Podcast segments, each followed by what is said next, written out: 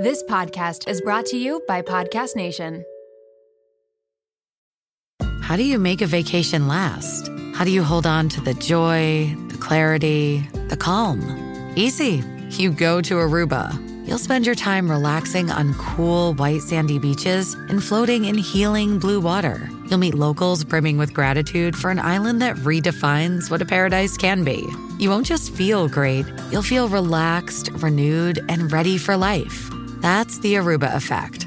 Plan your trip at aruba.com.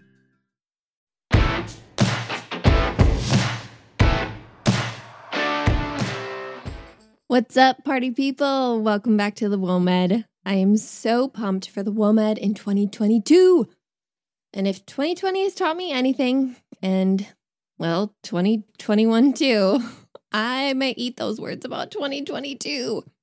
This week, Jack and I welcome Dr. Danielle Belardo back to the WOMED. We got to record this episode in person back in November at the dearest little Airbnb, the Mint Cottage. Honestly, I still dream about waking up there. It's that pretty. This one was so fun to record, and I knew Jack had a big girl crush on Dr. Belardo. And honestly, who doesn't? But getting to see Jack meet these forces in real life has been so much fun. And getting to finally meet my Instagram friend in real life brought some much needed fun enormously back to 2021. I love getting all these NDE submissions. This week's NDE is from Jennifer Flavel. She writes in Hi, Dee and Jackie. I've listened to all 100 episodes. Congrats on the milestone. And I love the content and overall vibe of the show. I have both a guest suggestion and a Nurse G energy to share. I recently decided to leave my position as a nurse manager to step back into an assistant manager role at a different organization. Many circumstances prompted this difficult decision to essentially demote myself after a year as a nurse manager of a COVID unit and the aftermath and current state of my organization this past year. The burnout has finally taken its toll. I just wasn't feeling like I could be an effective leader, nor could I support my team in ways that would also fulfill me. It's been so challenging to be optimistic with my team when I see the demands put on them to work more and have higher unsafe patient ratios, or see my manager colleagues working 60 plus hours a week and feel defeated every day. I'm excited for my new position, which is paying me more, working less hours than as a manager. That's wild. Yet sad and disappointed to leave behind a great team but I recognize it's time to be a little selfish and get back to my bedside skills while still being the natural leader I am. Ah, girl, I'm so proud of you. And thank you for listening to all 100 episodes. My heart can barely handle it, honestly. If you need a shout out or have a dope ass NDE to share, you can head to thewomedpodcast.com and submit them there. Oh, sorry. WOMED podcast, not the WOMEDpodcast.com. Sometimes I mess that up, but some jerk had stolen the WOMED podcast. Anyways, you can always DM us your NDEs as well. But now, get ready for round two with the cardio electric force that is Dr. Danielle Belardo. Um, y'all might recognize a familiar voice on. We have Dr. Danielle Belardo back on the WOMED. Woo! Hey guys. Danielle, I have to know how's Arnold Schwarzenegger? oh my gosh. The oh, I forgot about that. Yeah, the day I found out um, that Arnold Schwarzenegger was following me on Instagram and he only follows 140 people. My followers told me, I was like, oh, that's so funny because I clicked his profile and it said follow back. And I was like, oh my God, he does follow me. I followed him back. But um, but yeah, that was crazy. And then after I posted that in my stories, people told me like a bunch of other random people, um, like Sam from Sam Heughan from Outlander? Outlander follows me. No. Yeah. Yep, yeah, he does. Yeah. Like then- like is that like the Outlander guy? Like Yeah. that's yeah, the guy. That's Yeah, Jamie. Yeah, Jamie. Oh my god, you have so many like moms And that then- are just like Drooling. drooling right now. No, I mean, and me. What's so funny is because I like it made me like have you talked to him? So I have. He's super nice. Oh my He's God. super nice. Oh my god. He's really friendly, super nice. Um, but I it made me super self-conscious because I never think about who follows me. And I'm just in my Instagram stories, like, you know, roasting uh, you know, people that are spreading pseudoscience or all these things and like and and just kind of and being myself. And then I'm like, oh, I forgot there's actually people uh listening to this. But yeah, it's hilarious. yeah.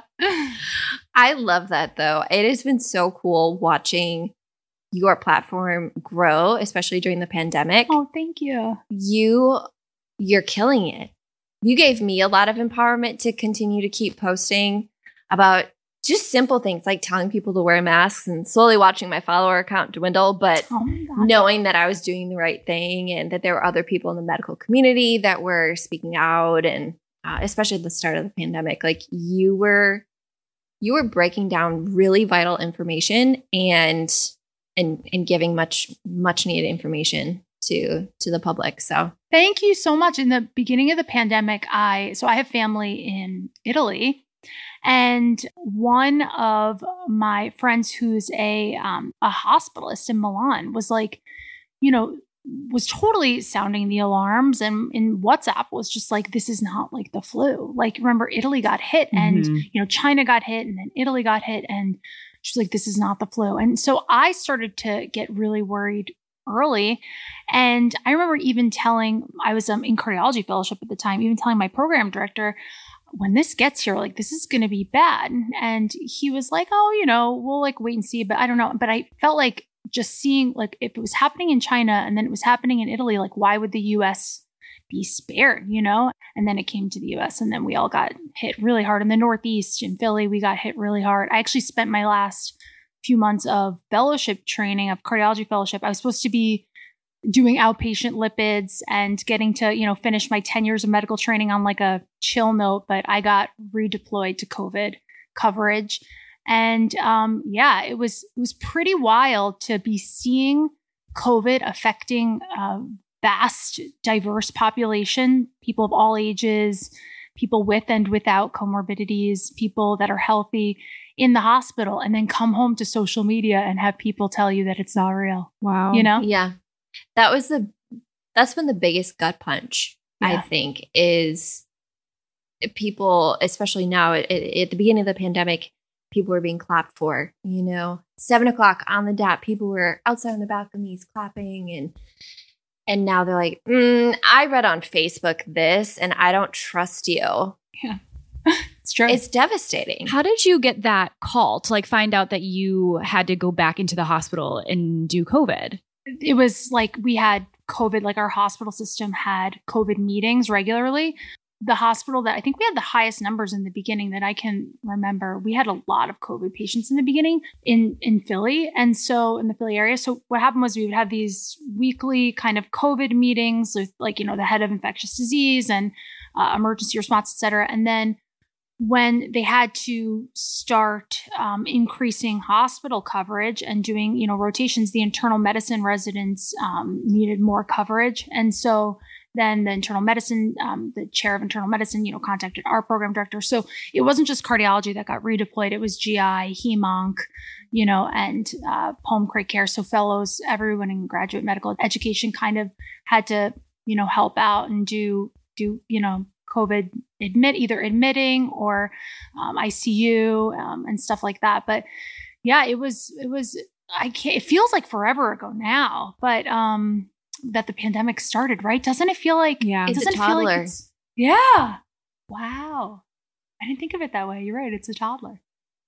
It does feel like it, it almost like it feels like now I think it almost feels like looking back like that was like a movie or something. Yeah. Like Mhm. when you get those like I rem- like you remember those first few days and then like having to make decisions about work and like masks and this and then talking to colleagues like not knowing it literally like when you look back it feels like that was like a movie like almost like it wasn't real Yeah, and it was super scary. So we had um, cardiology fellows from all over the U.S. from programs all over. We had a group chat, one on WhatsApp and then another one on Telegram, and you know, you start to hear about trainees, you know, residents that were dying, fellows that were in the ICU, and then of course, I'm sure you guys know so many nurses died. Yeah. So many nurses died.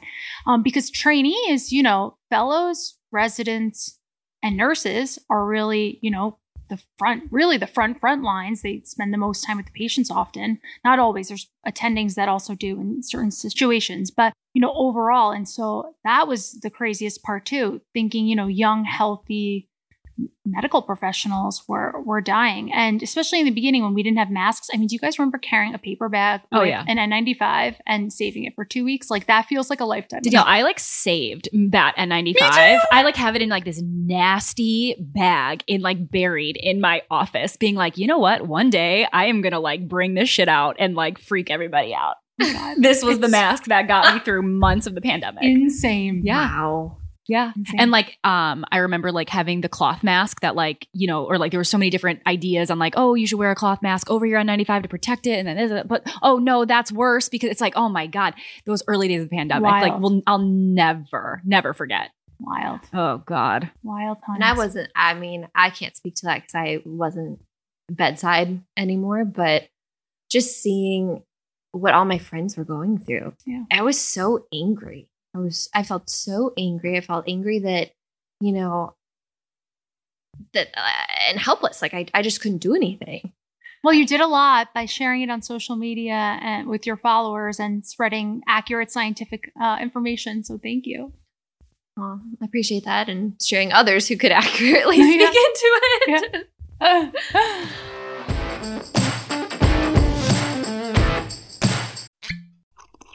Ah, mmm. The first taste of rare bourbon you finally got your hands on. That's nice. At Caskers.com, we make this experience easy. Caskers is a one stop spirit curator with an impressive selection of exclusive, sought after, rare, and household names in the realm of premium spirits and champagne.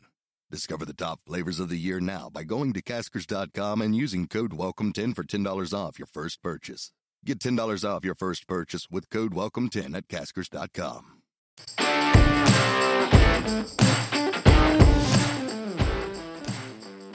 we were talking a little bit earlier before we started recording about diet culture, Oh, and yeah. you had mentioned a new medication that was just uh, FDA approved for weight loss, and I just personally just have to know more. My um, my mom has struggled with her weight uh, for so, uh, I, I mean, ever since I was a baby, and I know it's led a lot to her her depression. She now has asthma because of the excess weight that she's carrying. And it's made me very, very scared for her future, especially related to COVID, that puts her at a much increased risk. She's vaccinated, but it's something I've really been worried about and struggling with, like trying to find a way to help my mom when regular diet and exercise has just been so difficult for her. Yeah, that's a great question. And so I think that there's, well, first of all, I'm glad your mom got vaccinated. Mhm. And um, yeah, after I, I tell you about this, you should definitely talk to talk to her about it because there's so many more options out there for weight management than than patients know. And I think that so my frustration with diet culture is that you know I am a pretty outspoken vegan, but I by no means think that a plant-based diet is going to um, you know reverse all of these diseases um, or versus keto diet versus paleo. Like i generally you know believe in guideline directed nutrition therapy and all of that stuff. You can have a healthy diet that looks many different ways the issue with diet culture is, is that everyone who's trying to sell something wants to sell you that their diet is best and that obesity or weight loss is a pick yourself up by your bootstraps sort of thing. And you should just be able to diet and exercise and lose weight. And all it takes is self-control and discipline. That's not true. So the more we learn about obesity medicine um, the more we learn that there's so much more neurohormonal genetic and epigenetic components to this and so I think that the shift needs to be, first of all, on um, obesity in general needs to be destigmatized. So many of my patients come to me and they feel like when they can't lose weight using diet or exercise, that they feel like a failure or they feel like it's because they're not doing enough. And I try to explain no, the research is actually showing us that there's actually certain genetics that put you make you more disposed to being um, at a, a, higher weight. There are certain epigenetics, there's certain environmental um, issues with regards to your food environment. There's of course sociological and you know um, socioeconomic and different kind of contributors as well. And then there's this hormonal part. And so the biggest breakthrough that has been in, and this is coming from someone, just so everyone listening knows, like I am a cardiologist, but um, I definitely am very involved in nutrition science and um, research with nutrition science. And I am vegan personally, and I do recommend a plant predominant diet, which can be very helpful. And I use this first line in all of my patients, you know, recommending healthy lifestyle change. But that doesn't have to be a dichotomy with medication, meaning it doesn't have to be one or the other. People try to make it so black and white when in reality, there are medications that can be life changing for our patients who struggle with obesity. And so in June, the FDA approved, and I have no ties with this company at all. The FDA approved a medication called Wegovy, which is uh, semaglutide. It's people may know this as Ozempic, which was uh, it's the same exact medication except a different dosage. Ozempic was used for diabetes, but Wegovy is FDA approved for obesity. So the people who generally um, that were in the trial called the STEP trial, it was a BMI of 27 plus comorbidities or a BMI of 30 with no comorbidities. So it's uh, semaglutide is a GLP-1 receptor agonist. And what's really interesting and why this has changed the way I view obesity is because the science behind it actually tells us a lot. So what a GLP-1 receptor agonist does is it slows gastric emptying in the stomach, but it also there are receptors in your hypothalamus in the brain that um, it affects too. So it's actually calming down those cravings, the um, need to eat more that may be driven by things that are beyond just self control and self discipline, that are actually hormonal. And so the STEP trial over 68 weeks, people were started on Wegovy and the doses stepped up and they lost 20% of their body weight wow. in a, a, bit over a year. Now, if you compare that to the other um, medication trials or any diet trial there is, they make basically peak around 5% weight loss. So 20% blows everything away. Besides gastric bypass, this is the most weight loss we've seen from any dietary, um, from any sort of medical intervention. And it, is it something that they're able to keep off, or do they need to stay on this medication long term? It's a great question. So, um, so far they've had one, I believe it's been one follow up trial um, to see people off of it for a year and they regained back, I want to say it was like 7 to 10% of their weight. I can't remember exactly, so don't quote me on that. But the truth is, is so patients will ask me this exact question, which I think is an amazing and important question. So if you have obesity with comorbidity, so say if you come in and you have a BMI of 30, you have hypertension, hyperlipidemia, and you're on multiple medications for this. And people can tell you a thousand times diet, exercise, do all these things, and you're trying. You know, I have patients that are like, I'm trying. You know, they join uh, Weight Watchers or they, you know, see our registered nutritionist because my office has multiple registered nutritionists, or they see um, exercise physiologists and they still struggle. What I try to explain to them is that this could be something that they need more help with. And so when they go on this medication, and um, all my patients since June who have started this medication have lost drastic amounts of weight.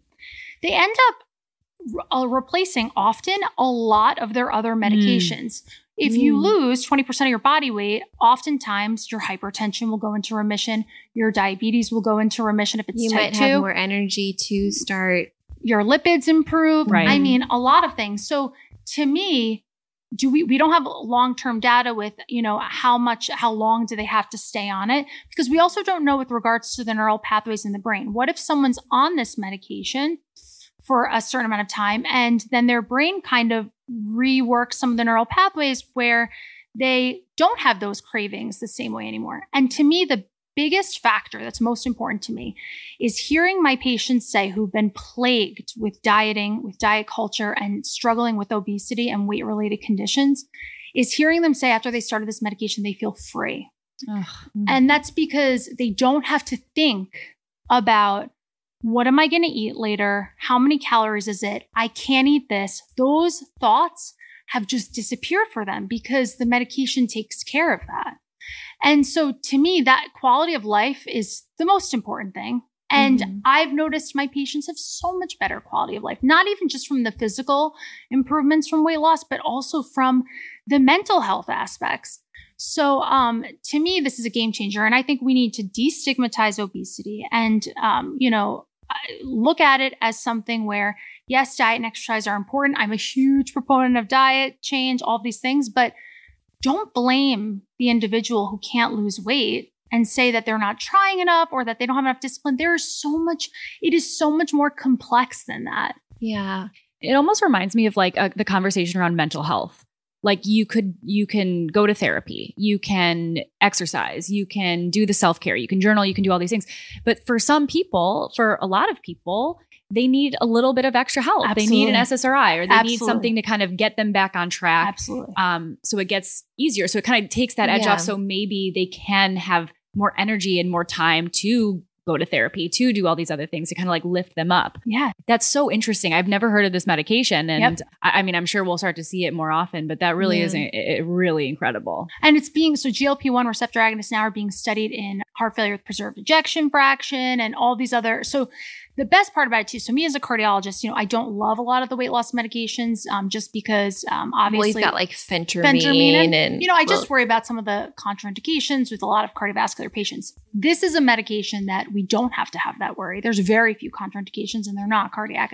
If anything, you know, improving cardiometabolic health is incredibly important for our cardiovascular patients. You know, to me, my view as a as a cardiologist is if I have a patient coming in with high blood pressure, high lipids, and um, you know their BMI is over 30 and they um, are struggling with their weight, to me, to just throw blood pressure medication at them, throw lipid medication at them, and sometimes medications are needed, you know, mhm. but to do all of that and know that this medication exists and, you know, not work on a comprehensive lifestyle approach, which includes medical therapy plus the CR registered dietitian, is so is such a disservice to the patient because a lot of times, and not always, but a lot of times in primary prevention, so that's before someone has heart disease, that a lot of times the having high blood pressure or having high lipids can be just temporary and you can get a patient to put those into remission. Even type 2 diabetes we know we can put into remission with weight loss. So it gives me a lot of hope. I think that sometimes people view being on medication as a failure and i just think that we need to change the conversation of that because you can't control your genetics and lifestyle will always be important, but sometimes medications can help you make those lifestyle changes. Yeah.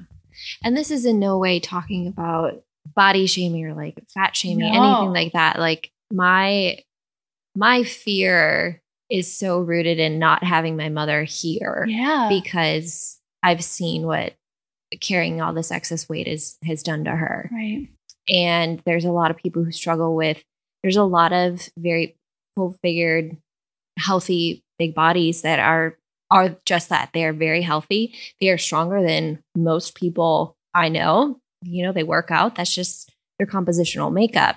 This conversation is focusing around people who have major comorbidities associated with that weight And I tread lightly here, and I do like to clarify because um, I'm very aware of the body positivity which, movement, which I think is beautiful and important. And I think that no one should ever be shamed or stigmatized for their weight, no matter what. But I am a cardiologist and I am incredibly evidence based. I'm the chair of the nutrition committee for the American Society of Preventive Cardiology. I'm on the ACC nutrition committee. I am literally the scientific evidence that the only thing I'm loyal to is the scientific evidence in my patients. Um, and so that is what I prioritize. And the issue is, is that sometimes people take it too far where they say, well, you, you know, obesity, there's nothing health wise that can happen with obesity because of within body positivity where they kind of minimize the health effects.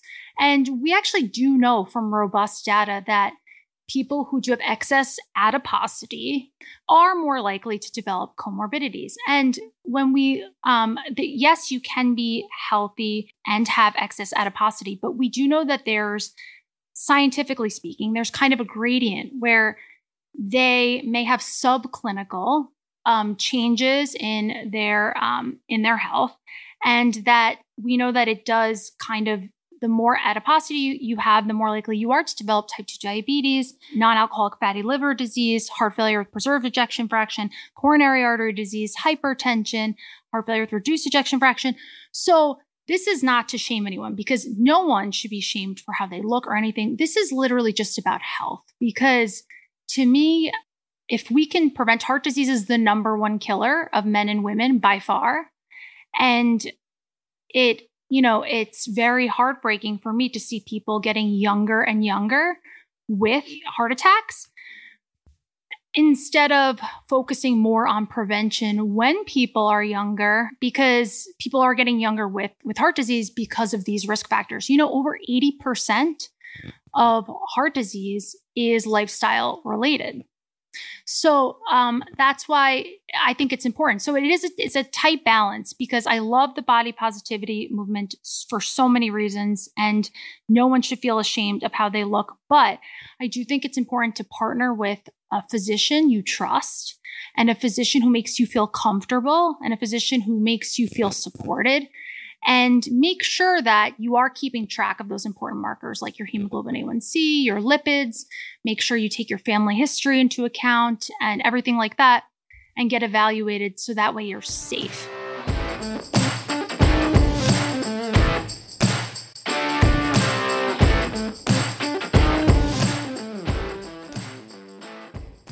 And like you just mentioned, heart disease is the leading killer of men and women Yep. in this country. Mm-hmm. And the sad thing is everybody on social media these days is a, is a wellness guru. Yeah, And um, it's not the truth. I'll tell you. Danielle, you are the, you know, the queen of evidence based. Oh, thank you. And you know, it's it's almost like funny to me because again, like everyone's a is a wellness guru on social media. Like I can't imagine the struggles that you have as a, you know, you've been to school for how many years? You've been through a cardiology residency, a fellowship. You are extremely accomplished. And to like see so many people on social media spreading the newest diet trend, the newest wellness trend. It's not even just, I can't imagine like frustrating from your perspective, but it's dangerous to people. dangerous. Yeah, no, it is dangerous. It's totally dangerous, especially when we see, you know, I think with COVID, a lot of it came out too. People saying that insert dietary paradigm here, my diet, whether it's plant based or whether it's keto or whether it's paleo, my diet will prevent me from getting COVID. And we're like, no, you know, that's just Yeah. not true. Or there was medical medium saying his celery juice cleanses. Oh, like, Jesus. you know Medical I mean? medium. It's just there's so it's like every day there's something, you know, inaccurate. And I find there's a huge disconnect between physicians who are evidence-based and the general public on social media, which makes sense because a lot of doctors are busy and they are if you're doing research in a lab, you don't really have time to be sharing on social media.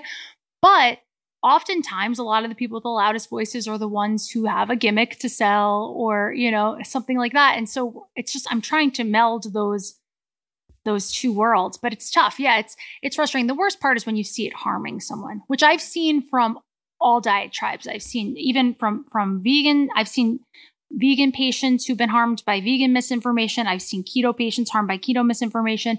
It's when people think that their diet can prevent everything and they refuse guideline directed medical therapy when it's indicated or they refuse any sort of um, medical intervention is when people get hurt I think I might know the answer to this question because I know your personal dietary choices. Yeah. But what is the most ridiculous diet that you've seen?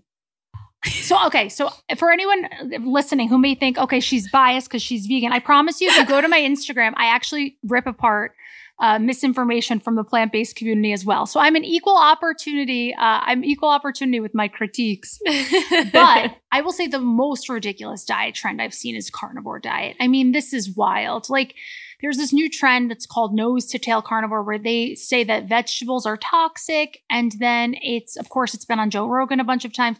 They say, Fuck Joe Rogan. exactly, exactly. I can't. I hate that dude. I know. They say they just eat nose to tail. Uh, Oh you know, God, that makes me. carnivore and they cannot eat vegetables. They don't eat anything that isn't like straight from the animal, the liver, the pancreas, like everything. And so the organs, all of it. And the problem is, is that when you eat a diet that's that high in saturated fat and with no dietary fiber, because fiber only exists in plants, um, you see their LDL cholesterol go through the roof and it puts them at incredibly high risk for cardiovascular disease. Mind you, not eating any dietary fiber no phytonutrients puts them also at elevated risk for cancer. There's a reason why our cancer guidelines and our cardiology guidelines for nutrition are the same. Eat a plant predominant diet, doesn't have to be exclusively plant based, but just lots of fruits, vegetables, legumes, whole grains. And then, um, you know, if you do eat animal protein, fish or lean meat, and um, just focus on getting a, plant, a lot of plants in there. But that's for both cardiology and cancer. The carnivore diet goes against both of Oh. Jesus. The first time I heard about the car- carnivore diet, I literally thought it was a joke. Me too. I was like, this isn't real. Like, that's this is the only funny. thing I will say. If you are going to kill an animal, I'm glad that you're using all parts. That's true. There, it's Yeah, true. but But- could you imagine if the entire world was on a But- carnivore diet? That like makes me want to throw up. Ugh. I mean, like I I know my my body, like especially when I'm menstruating, I've I do eat predominantly lots of fruits, veggies, grains. I do need some meat. I'm very conscious of where that meat is coming from. But especially on my period, I need kale and red meat. Like that is what my body needs because I get so iron deficient. Mm. And it's like I've tried just the kale on its own. yeah. And I'm like, I hate it. I need a little bit. Yeah, no, there's, there's the the iron um issue. So the other problem with um plant-based diets, my critique with the people who promote like plant-based diets as a cure-all is that they miss out on the fact that it has to be a well-planned plant-based diet. right. So just cutting out animal products does not necessarily mean a diet's going to be healthy. You can get plenty of iron on a plant-based diet, but it has to be a well-planned plant-based diet. Same with protein.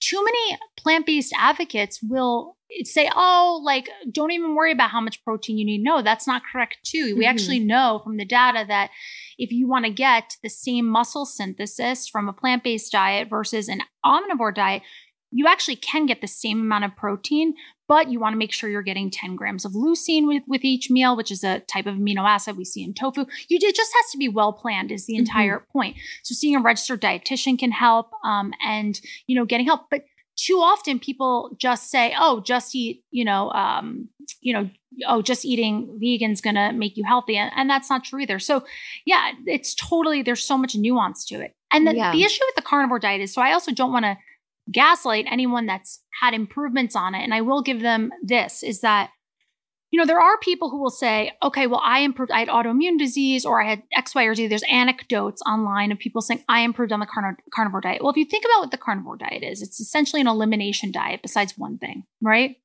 And so it's not the meat they're eating that's healing them. It's that they eliminated X, Y, or Z that they may either have a food allergy to, they may have issues with, etc or they were eating a standard American diet beforehand and then they switched to this, and that even was an improvement for them. But at the end of the day, you know, it's we know that even short term wise, from biomarkers, um, their lipids getting out of control or insulin resistance, or long term, obviously, um, with some of the cancer data we have from red meat and um, all the other things that are concerning, that it's just not optimal for health. So that's why the diet fads can be dangerous. Um, and I look at anyone that is uh, subscribing to them as these individuals to me are just looking for health. They're just looking to feel better. They're looking for, you know, they're looking for what we all are looking for, which is health and happiness. And it's not their fault. Who I blame are the purveyors of misinformation mm-hmm. who are profiting off of Right. it. Joe Rogan. you know, it's it's not the individual's fault. Totally. Right. Danielle and I were we were actually just talking about this earlier and how we're both guilty of it of it's like Oh, yeah. falling into a different wellness trends Like and like for me and- clean beauty like Yeah. oh yeah oh my god clean beauty yes I like I put foundation on my face every day I don't want to be putting chemicals on my face like there's so many things that I've bought into as well so Same. like I don't want to talk that like you know Same. I know all the answers because I have definitely fallen for a lot Yeah. of wellness trends But I will say a lot of medical grade skincare products are very clean. No, so you know what's interesting about clean beauty is when I so I too fell into the clean beauty situation. Like I was like, oh, of course, obviously, you know, it made me realize how much I don't know outside of my specialty because I was Yeah. like, I have no idea. And so then I started to follow some of these really incredibly evidence based dermatologists on Instagram where I was like, oh, this is all BS. And I had no idea because I was spending so much more money on things that were quote unquote clean And natural. and natural. Mhm. So when I bring my podcast back, I'm actually going to have an episode with the dermatologist. We're going to go through all the clean beauty information, all that stuff because you, Ooh, I cannot wait for that. yeah, because I had no idea, but it made me realize I was like, wow, this gives me perspective because people that are falling into this with diet, you know, being a cardiologist, you know, and being very involved in nutrition, this is like my day in, day out, like research, everything, all the things I do. And I had no idea about clean beauty and I was buying into it and I'm a physician, you know? And Mhm. so I don't blame anyone. It's it's so easy to fall into it. I think what happens with a lot of companies with why this is why I think a lot of companies end up being clean and also why a lot of companies end up being non-GMO isn't because the science shows it's better. It's because if they don't do it, they lose out. Even if it's nonsense, they lose out on a huge portion of the market. Right. It's their profit they're it's, worried it's about. It's the profits Yeah. they worry about, and so they just do it just to do it, even though the you know Right, because now you have like brands like I mean I don't want to call them out, but like I'm pretty sure like Neutrogena has like clean whatever Right, now, right. and it's like really Mhm. Neutrogena. Are you really making like a totally different formula, or are you just like mixing a few things around and Right. smacking Do clean you, on the do you have like real tea tree oil in that? Yeah, like, yeah. right, and it's like it's not like to say clean is better than not clean. It's just like Yeah. they're just buying. They just need the profit, and Yeah, they know if they're not evolving and changing with what the consumer consumer 'cause wants, it's a trend. they're yeah. gonna miss out. right Mhm. right but you know what i want to say to women listening is that you know like our generation like we can be smarter than these companies like we can actually look at the evidence and look to healthcare professionals and we can we can look past these influencers that are trying to sell us nonsense and look towards the actual science we can be smarter than this like we don't need to fall into all these trends like I realize that I myself have fallen into, especially with derm stuff and um and things that I don't know. And I, I I feel like the biggest thing people ask me is, well, how do I know what's a good trusted resource? Because it's so hard to know. Because it's definitely not determined by someone having an MD after their name. Because we all know plenty of MDs Mhm. that have spread COVID Mhm. misinformation, anti-vax stuff. To me, the bottom line is that if it's not in a guideline for that specialty, ignore it. Meaning, now that I've, um, uh, you know, I finished my medical training, and I've I know plenty of people that have been on our cardiology guidelines committees, and I know how guidelines are made and work. It's unbelievable to me how much you can convince yourself. Like when I remember in the beginning of me being vegan, I was like, oh, the only reason why people aren't recommending plant-based diets is because they just don't know or there's like some bias. And then i realized wait wait wait that's not true. It's that the actual scientific data shows that a plant predominant diet's perfectly healthy a fully plant-based diet's perfectly healthy but you don't have to be 100% plant-based to be healthy. You can eat some animal products. And so to me i think learning the um the science made me realize oh wow the guidelines are correct.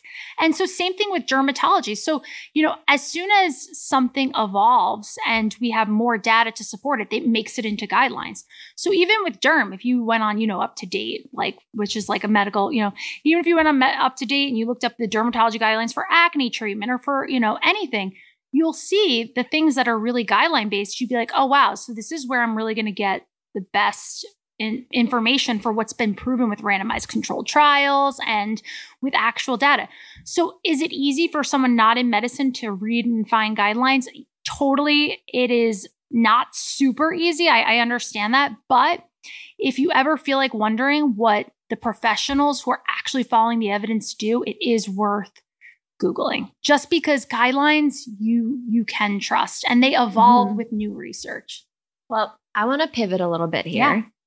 Danielle, you kind of you kind of like just said it, but you're bringing your podcast back. yeah I'm so stoked for you. Not only are you bringing your podcast back, but you're on Podcast Nation with us. Like I literally just found this out. Yay! And I'm even more excited for you now because you're with the best team. I'm so excited. Yes. I'm so thrilled. You're in the Podcast Nation fam. I can't wait. Hey, fam. So you took a little bit of time off. Oh, yeah, a lot. So like what, a year and a half. So what what was the reasoning behind just taking some time off, and why are you coming back? I mean, I'm super excited. The podcast is coming back. I'm sure your listeners are, have been waiting for this. yeah. and the no. name, everything, dish. We- well, okay. So name we still haven't decided because it was called Nutrition Rounds, which I loved, but that was when it was mostly about nutrition. Now I'm going to expand it to being about. I'm going to be interviewing experts in all different kinds of wellness trends to kind of demystify and debunk a lot of the goop or poosh, uh, you know, what stuff. Poosh. Oh, that's uh, Kourtney Kardashian's version of goop. That's Oh, very good. Very yeah, good. yeah, yeah. So kind of to figure out like because when I clean beauty was kind of one of those things where I fell into that trap because I'm not a dermatologist and I was like, wow, wouldn't it be cool to interview experts that I respect that are scientific authorities in various specialties and get the evidence-based answers for things like should we be buying this product? Is this worth it? Is there evidence for it or is it just nonsense, you know? Um, I'm definitely gonna have a huge emphasis on nutrition with some really brilliant uh, nutrition scientists, including Kevin Hall, who's the director of nutrition research at the National Institute of Health. Wow. Yeah, Kevin's someone that I collaborate No big with. deal. Just the head of nutrition at the NIH. I'm like, what, Yeah. National Institute, NIH. Okay. Yeah, yeah. Wow. So I'm Amazing. gonna have a bunch of really um, interesting people. I'm gonna have um, dermatologists. I'm gonna have Jen Gunter, who does a lot of women's health debunking. You know, there's so many Oh, cool. feminine products Oh that God, are out yeah. there. You wouldn't Mhm. believe how many of them can actually cause more irritation, all the things. She's an OBGYN and she's going to debunk a bunch of the women's health um, stuff. We're going Oh, to do an episode on menopause too and on everything.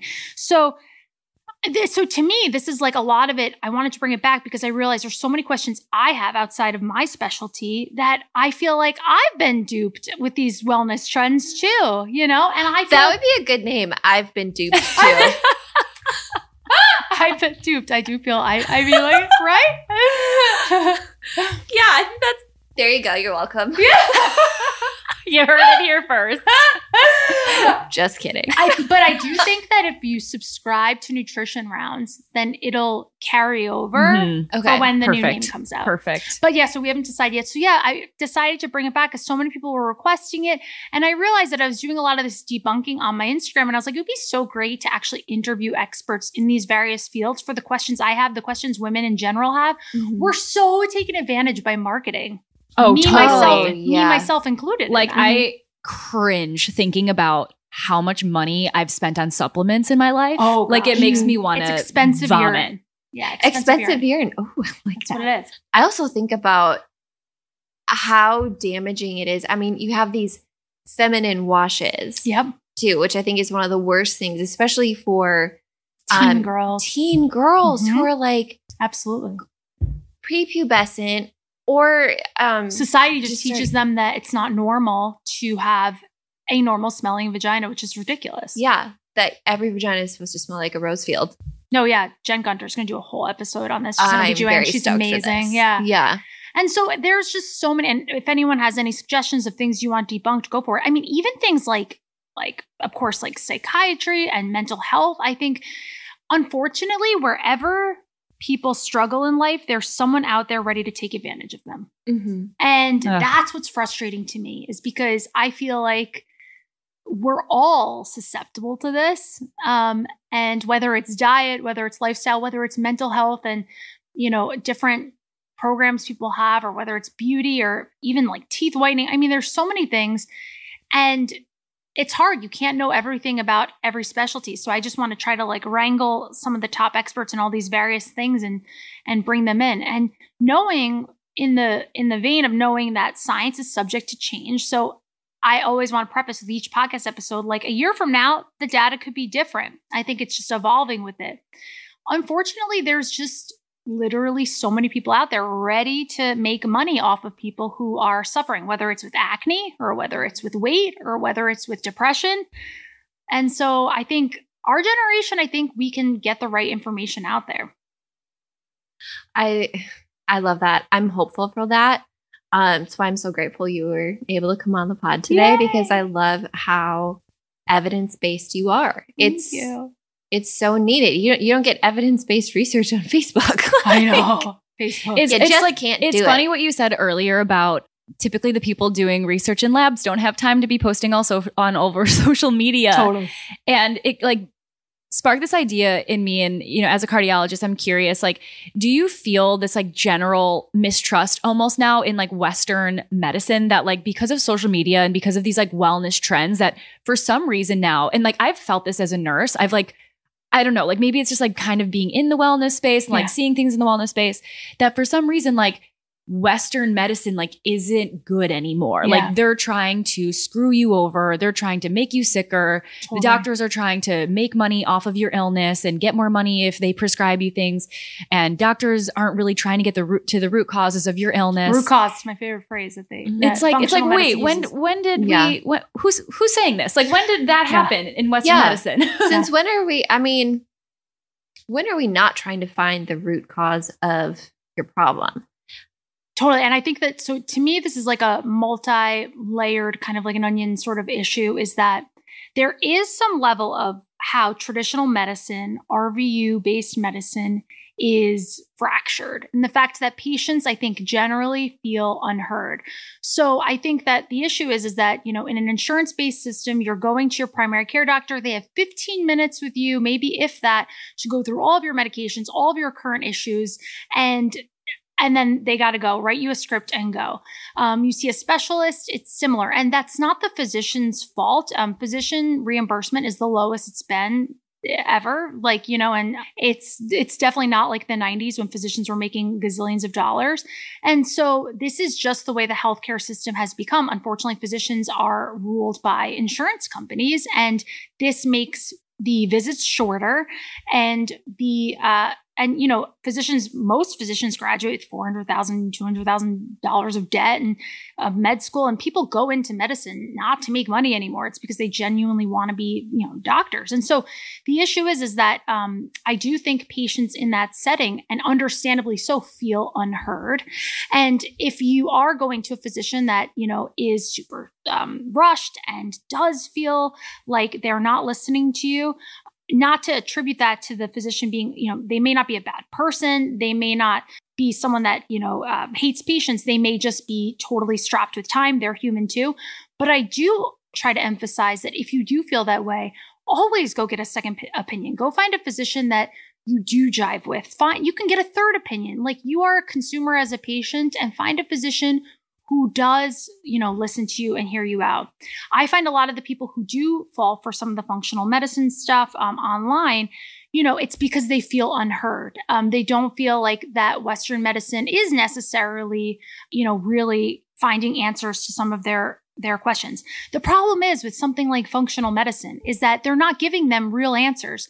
They've actually made up diagnoses like these parasites that they claim. Like if you look at some of the wellness influencers, they're claiming everyone has these parasite infections. Excuse me, I missed that in my boards for internal medicine uh, when, where I did infectious disease rotations as a medicine resident at Temple for three years.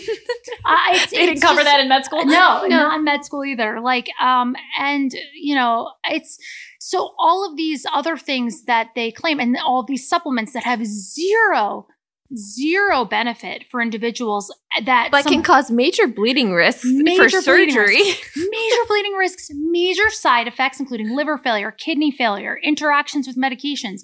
And so it's such a grift. So yes, the, the traditional medical system is fractured for sure. But the answer, sadly, is not this wellness kind of trope where people are selling you supplements or selling you a detox or selling you, you know, any sort of parasite cleanse. It's it's something harder, which anyone listening is going to be like, may roll their eyes, but it's just finding a primary care, which honestly, find a primary care provider that's a nurse practitioner, that's a PA, that's a physician, that truly anyone you connect with does not have to be an MD by any means. Someone you connect with that you feel like you can establish a good rapport with, you can tell anything to, you feel heard, and have also feel free to say, hey, listen, I don't feel like I got to address all of my issues during this visit. Can we schedule a follow up?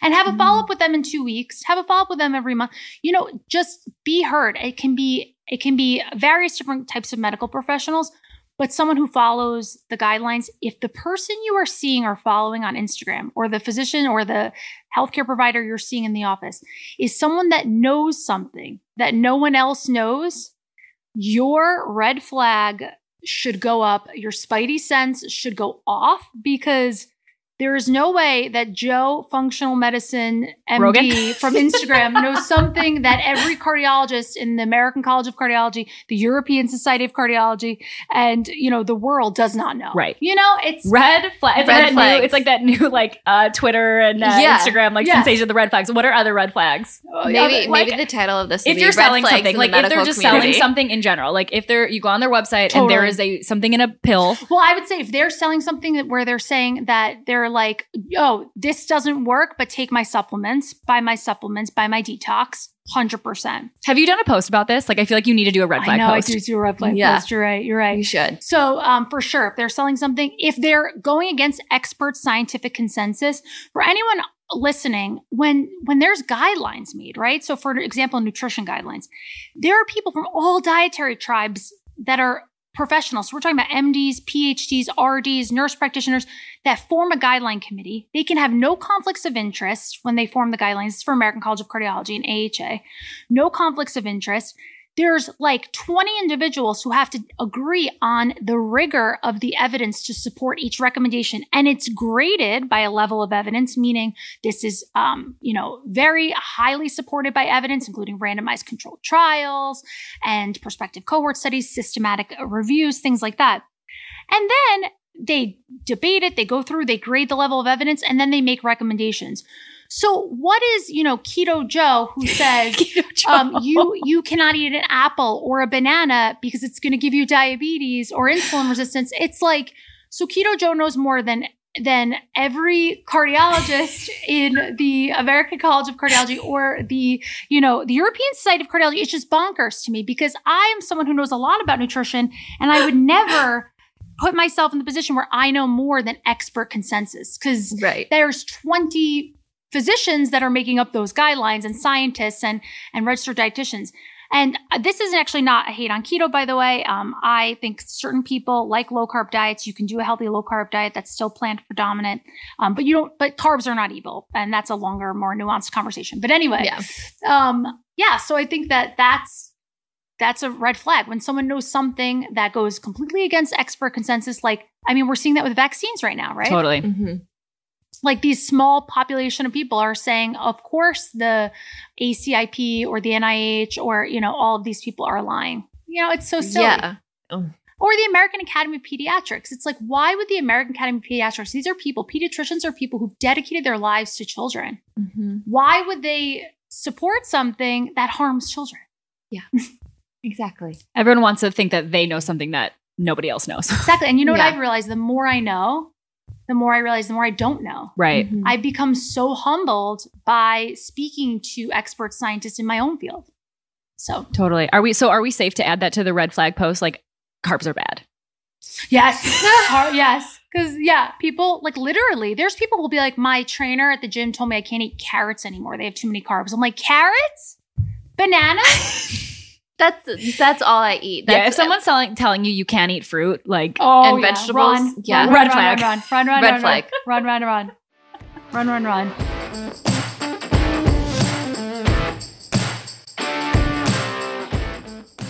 Oh my God, that was so much fun.